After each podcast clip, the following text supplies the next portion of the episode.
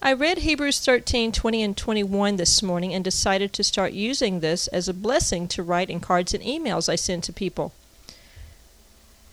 It says from the message May God, who puts all things together, makes all things whole, who made a lasting mark through the sacrifice of Jesus, the sacrifice of blood that sealed the eternal covenant, who led Jesus, our great shepherd, up and alive from the dead, now put you together provide you with everything you need to please Him, and make us into what gives Him most pleasure by means of the sacrifice of Jesus, the Messiah.